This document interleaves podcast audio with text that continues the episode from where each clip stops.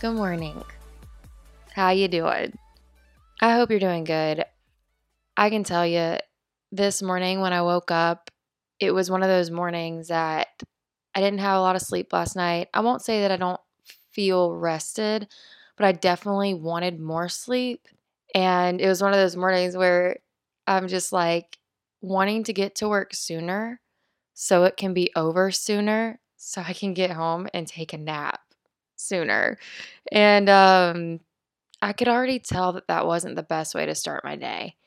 I don't like, or I noticed it, and I I already see a problem there. You know, at least for me, I don't think that there's something in my brain telling me, oh, a nap will solve all my problems. When really, this is not the day for me to take a nap. And this is not the day. I, I, I've really been trying to be more mindful of my life. And this feeling that I need to fast forward through my day already is a sign that there are some things in my life that I am not handling. Because truly, what I'm craving is probably a day in bed. Why do I want a day in bed? This morning I was thinking about it, I was journaling it, and there are a bunch of conversations in my life that I'm avoiding because I care a lot about other people's feelings. And there are some things I've been putting off doing, not because they're hard, they're as simple as a phone call.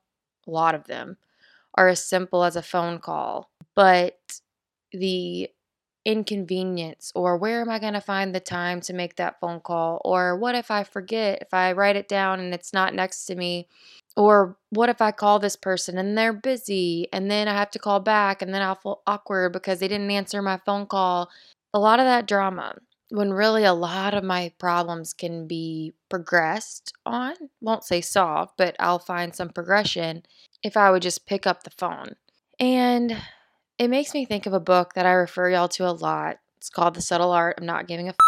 And if you don't like the F word, sorry, but that's the name of the book. And I just wanted to say it because I'm having a morning. Anyway, in the book, I won't quote it verbatim because I gave it to a friend to borrow, but I learned from that book that avoiding my problems was making me unhappy.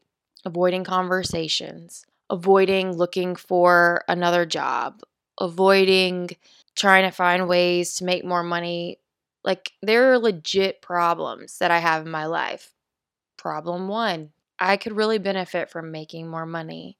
And luckily, I have a job that affords me some time in the afternoon where I could get a second job. And there were times where I was like, oh, I'm going to try this, I'm going to try this. And then if it doesn't work, I'll do this. And that's a plan, but it also requires some action. So instead of going off on a tangent, avoiding my problems and pretending like I don't need more money or not budgeting and looking at where I'm spending all my stuff so I can figure out maybe I could do this a little bit better in my life. I could have more self control in this area so I can have more control over this area. Like a lot of times when I even think of budgeting, I'm like, oh, well, then that means I won't have a lot of this. And I really like this. And it's like, well, it's not about that. It's about, am I willing to ex- exercise more self control, more awareness in this area of my life so I can have more control and more awareness in this other area of my life that I'm not happy with. And I realized a lot of times when I was, because even though I don't experience depression to the pitfalls that I used to, this is why I don't think that I experience it because I have realized a lot of where my depression was stemming from was not knowing how to solve problems, being scared to solve my problems, being scared of doing the actions that needed to be taken to solve those problems, having the conversations, getting the other job, doing the thing that I thought would inconvenience my life or cause discomfort, cause an awkward conversation. And now I just have them. Now I just do it. And I'm not perfect at it because the fact that I'm having this feeling of waking up in the morning and wanting to go to work early just so I can get done early, just so I can go back to bed, is a clear sign to me. It's what I've learned over time.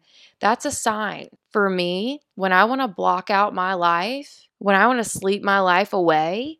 That means to me, there is something somewhere in my life I'm dissatisfied with. There is a de- decision, there's a conversation, there's a thing I really want to do, but there is a fear. There is this story in my head that it will be harder than it'll be harder. And the truth is, now I look at that and when my brain's like, oh, that's really hard, I was like, well, I don't know if it's hard. I haven't tried it yet. When in the past, I would have been like, oh, that's so hard. I can't do that, blah, blah, blah. Now I'm like, yeah, that might be hard, but I should probably try it.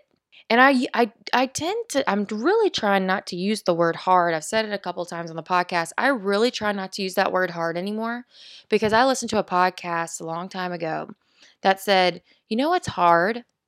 Losing a child after you take them home from the hospital. That's hard.